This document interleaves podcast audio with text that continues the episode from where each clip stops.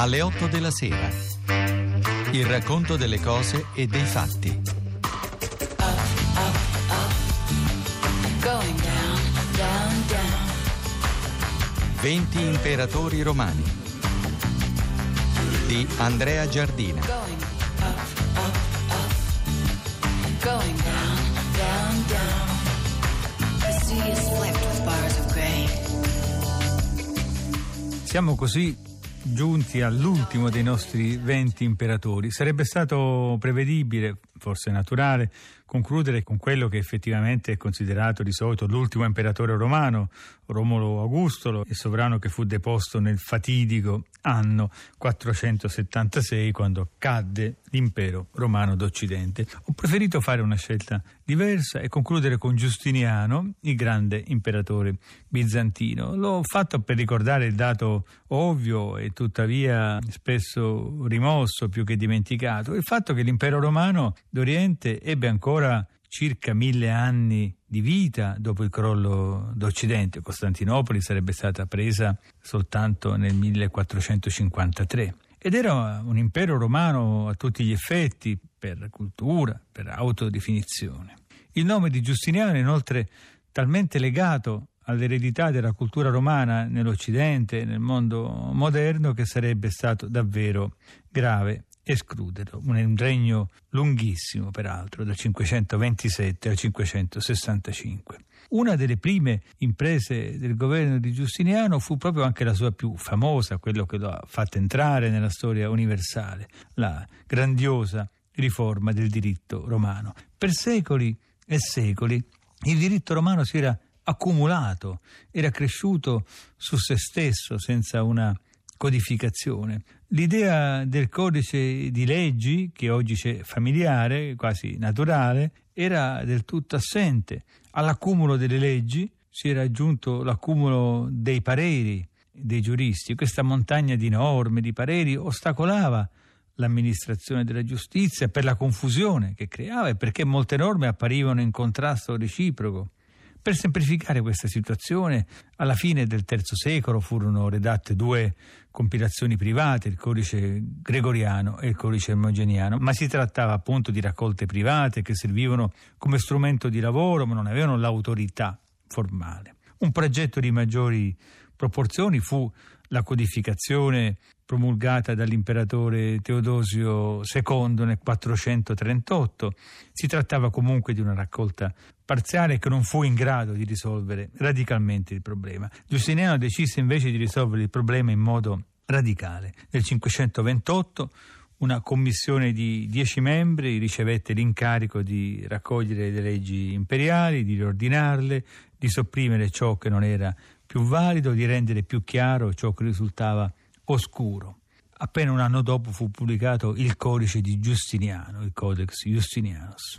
Emerse parallelamente la necessità di raccogliere gli scritti dei giuristi romani e di ordinarli per l'argomento. Fu quindi nominata un'altra commissione di 17 membri, presieduta da un grande giurista triboniano.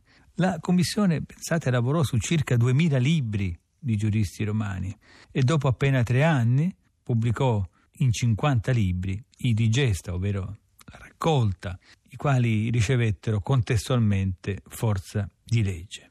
Senza questa operazione noi non avremmo quasi nulla della giurisprudenza romana. Questo enorme patrimonio sarebbe del tutto scomparso.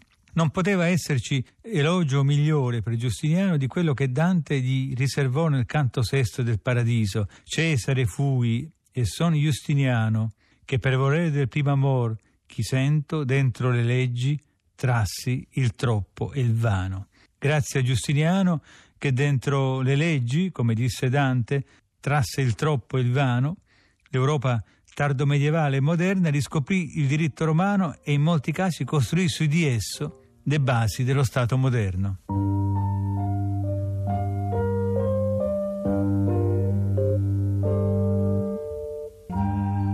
Nell'opera di Giustiniano, quella grandiosa intrapresa civile che fu la riforma del diritto, era mossa, era animata dallo stesso intento che portò l'imperatore a intraprendere guerre su tutti i fronti, a Oriente come Occidente. Qual era il nesso tra le due anime del governo di Giustiniano? quella bellica e quella civile. Il fatto è che in pace come in guerra Giustiniano era mosso da uno stesso intento, assicurare da un lato tramite il diritto l'unità e la grandezza dell'impero, però tramite le armi ricostituirne l'antica grandezza, recuperando i territori che soprattutto a Occidente, dopo lo sfaldamento dell'impero occidentale, erano caduti nelle mani dei barbari. I germani si erano insediati nei territori un tempo appartenuti alla parte occidentale dell'impero, ma l'idea dell'unità e della universalità dell'impero era sempre viva. Quest'idea della universalità dell'impero si saldava a sua volta con l'idea universalistica che era tipica del cristianesimo. Questi due universalismi convivono e tendono a sovrapporsi. Il concetto di impero finiva ormai per coincidere con quello di mondo cristiano. Quindi l'espansione militare e politica dell'impero bizantino tendeva ad apparire come un momento fondamentale nell'affermazione anche della vera fede. Nel 533 Giustiniano sferrò il suo primo attacco sul versante occidentale. Fu una guerra lampo anche senza carri armati e aviazione. Il grande generale Belisario sbarcò in Africa con un piccolo ma efficiente esercito di 18.000 uomini e in pochissimo tempo spazzò via il regno dei Vandali. Malgrado gli orientamenti revisionisti che sono oggi di grande moda, i Vandali erano sempre rimasti una minoranza che esercitava il potere con la violenza e con il terrore. Quindi il successo bizantino fu agevolato dal fatto che la popolazione si schierò dalla parte dei bizantini. Sull'onda di questo successo, Giustiniano decise di intraprendere la riconquista dell'Italia che in quel momento si trovava sotto l'occupazione gotica. Ma i goti non erano i Vandali. Fin dai tempi del fondatore del regno gotico d'Italia, il grande Teoderico, il dominio gotico aveva cercato di rendere armonica la convivenza tra le popolazioni italiche e i goti e di portare i goti a condividere i valori della civiltà, della civilitas, che è una grande parola del regno di Teodorico. Nulla illustra questa atmosfera meglio della fioritura di Ravenna, la capitale del regno, che si arricchì di monumenti splendidi. Mentre la conquista dell'Africa vandala fu realizzata in un anno, quella dell'Italia richiese 20 anni, 20 anni di scontri piccoli e grandi, di operazioni di logoramento, di saccheggi, di carestie, di violenze efferrate, una vera tragedia per l'Italia. Lo storico Procopio, storico contemporaneo e grande storico, che fu testimone dell'evento, racconta con parole terribili le conseguenze delle carestie, parla di cannibalismo e, e di gente esasperata che si nutre di erba. Si gettavano su di essa, sull'erba, con bramosia, chinandosi per strapparla alla terra. L'Italia alla fine tornò in mano ai bizantini, ma a un prezzo gravissimo. Era una terra desolata, che di lì a poco sarebbe comunque caduta nelle mani di nuovi barbari ben diversi dai Goti, i Longobardi. L'aggressività dei nemici persiani sul fronte orientale e nuove incursioni di nemici nella penisola balcanica spinsero comunque Giustiniano ad abbandonare il sogno di riconquistare l'Occidente.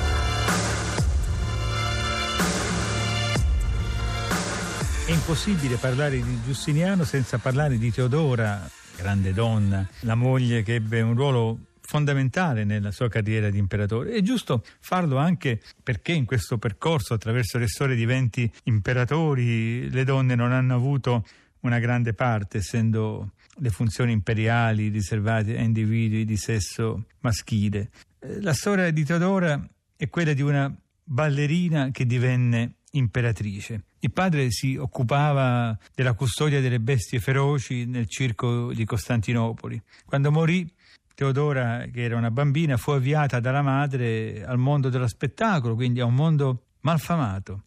Quello di attrice e di ballerina era un mestiere sordido, ritenuto non molto diverso dal mestiere della prostituta. Brillante, spiritosa, molto affascinante, aveva il fisico minuto, il volto pallido, ma lo sguardo magnetico. Teodora divenne presto molto popolare. Circolavano sulle sue esibizioni racconti di una rara oscenità. Dopo questa gioventù alquanto movimentata, questa donna piccola ma affascinante fece innamorare il governatore della Libia che la portò con sé sottraendola al mestiere, ma il rapporto non durò. Questa è una fase molto scura nella vita della donna. Alla fine incontrò l'uomo della sua vita, cominciò a frequentare a Costantinopoli un giovane ufficiale. Era il nipote dell'imperatore Giustino e successore designato al trono, si chiamava Giustiniano.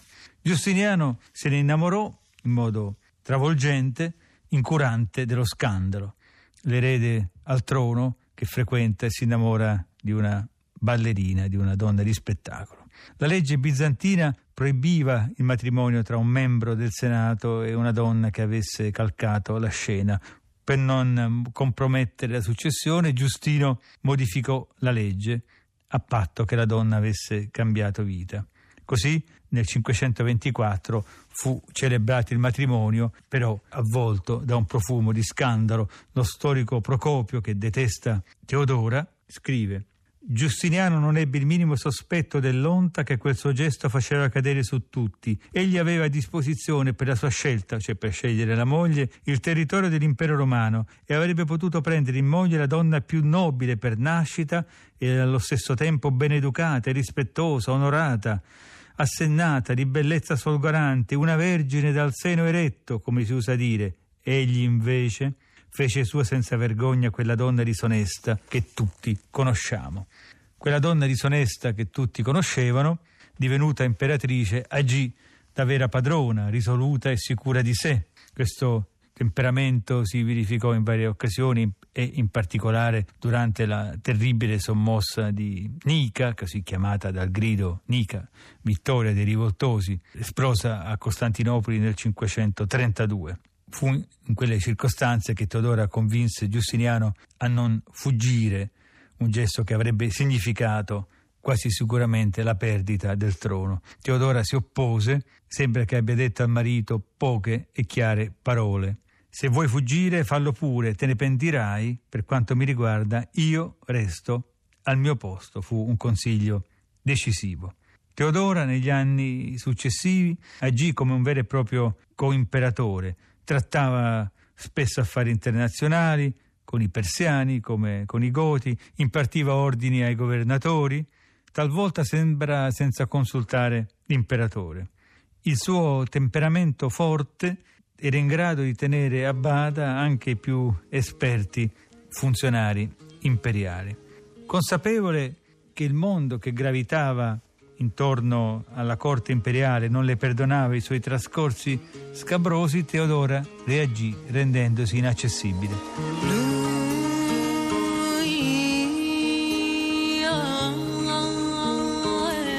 Al mondo di corte che non perdonava i suoi trascorsi scabrosi, Teodora contrappose abilmente la sua freddezza e la sua lontananza. Sembra di vederla la sua immagine solenne, proprio come quella che vediamo ancora oggi ritratta nei mosaici, una maestà severa, algida. Quando dava udienza obbligava i postulanti, indipendentemente dal loro rango, ad attese interminabili. Scrive sempre Procopio, il suo nemico. Anche i dignitari riuscivano ad accedere al cospetto dell'imperatrice soltanto dopo un tempo lungo e dopo molti sforzi. Ogni volta si era costretti ad aspettare come semplici schiavi, stipati tutto il tempo in una stanza soffocante. Solo alcuni venivano ricevuti e non senza che avessero dovuto sostenere molte fatiche e aspettare anche parecchi giorni.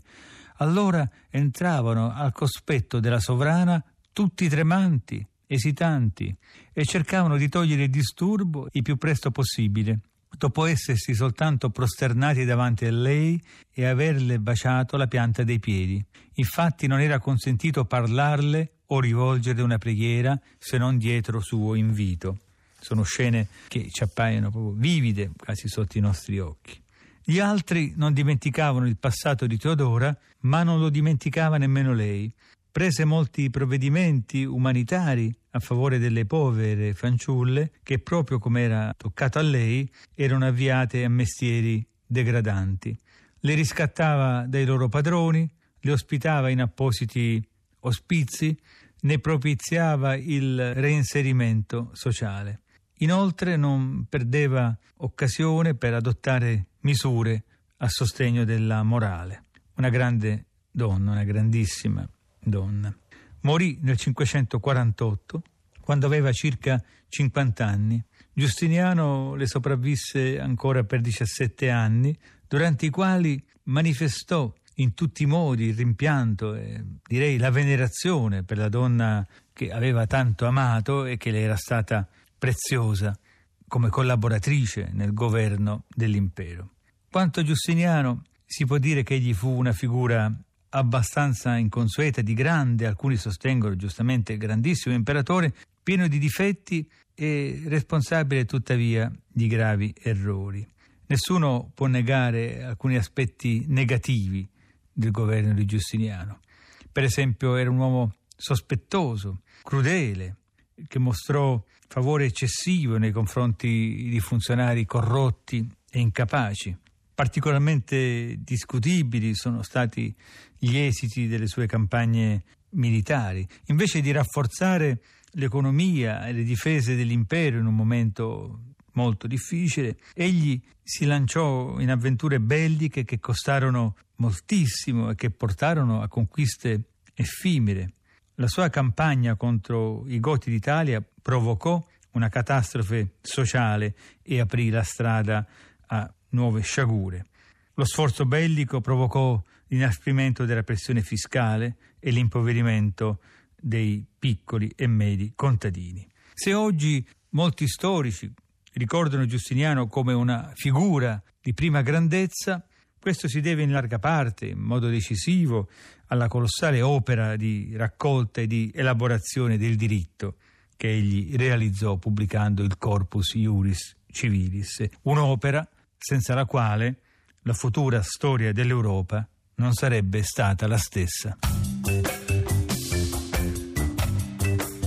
Alle 8 della sera. 20 imperatori romani. Di Andrea Giardina. Regia di Federica Barozzi. A cura di Giancarlo Simoncelli.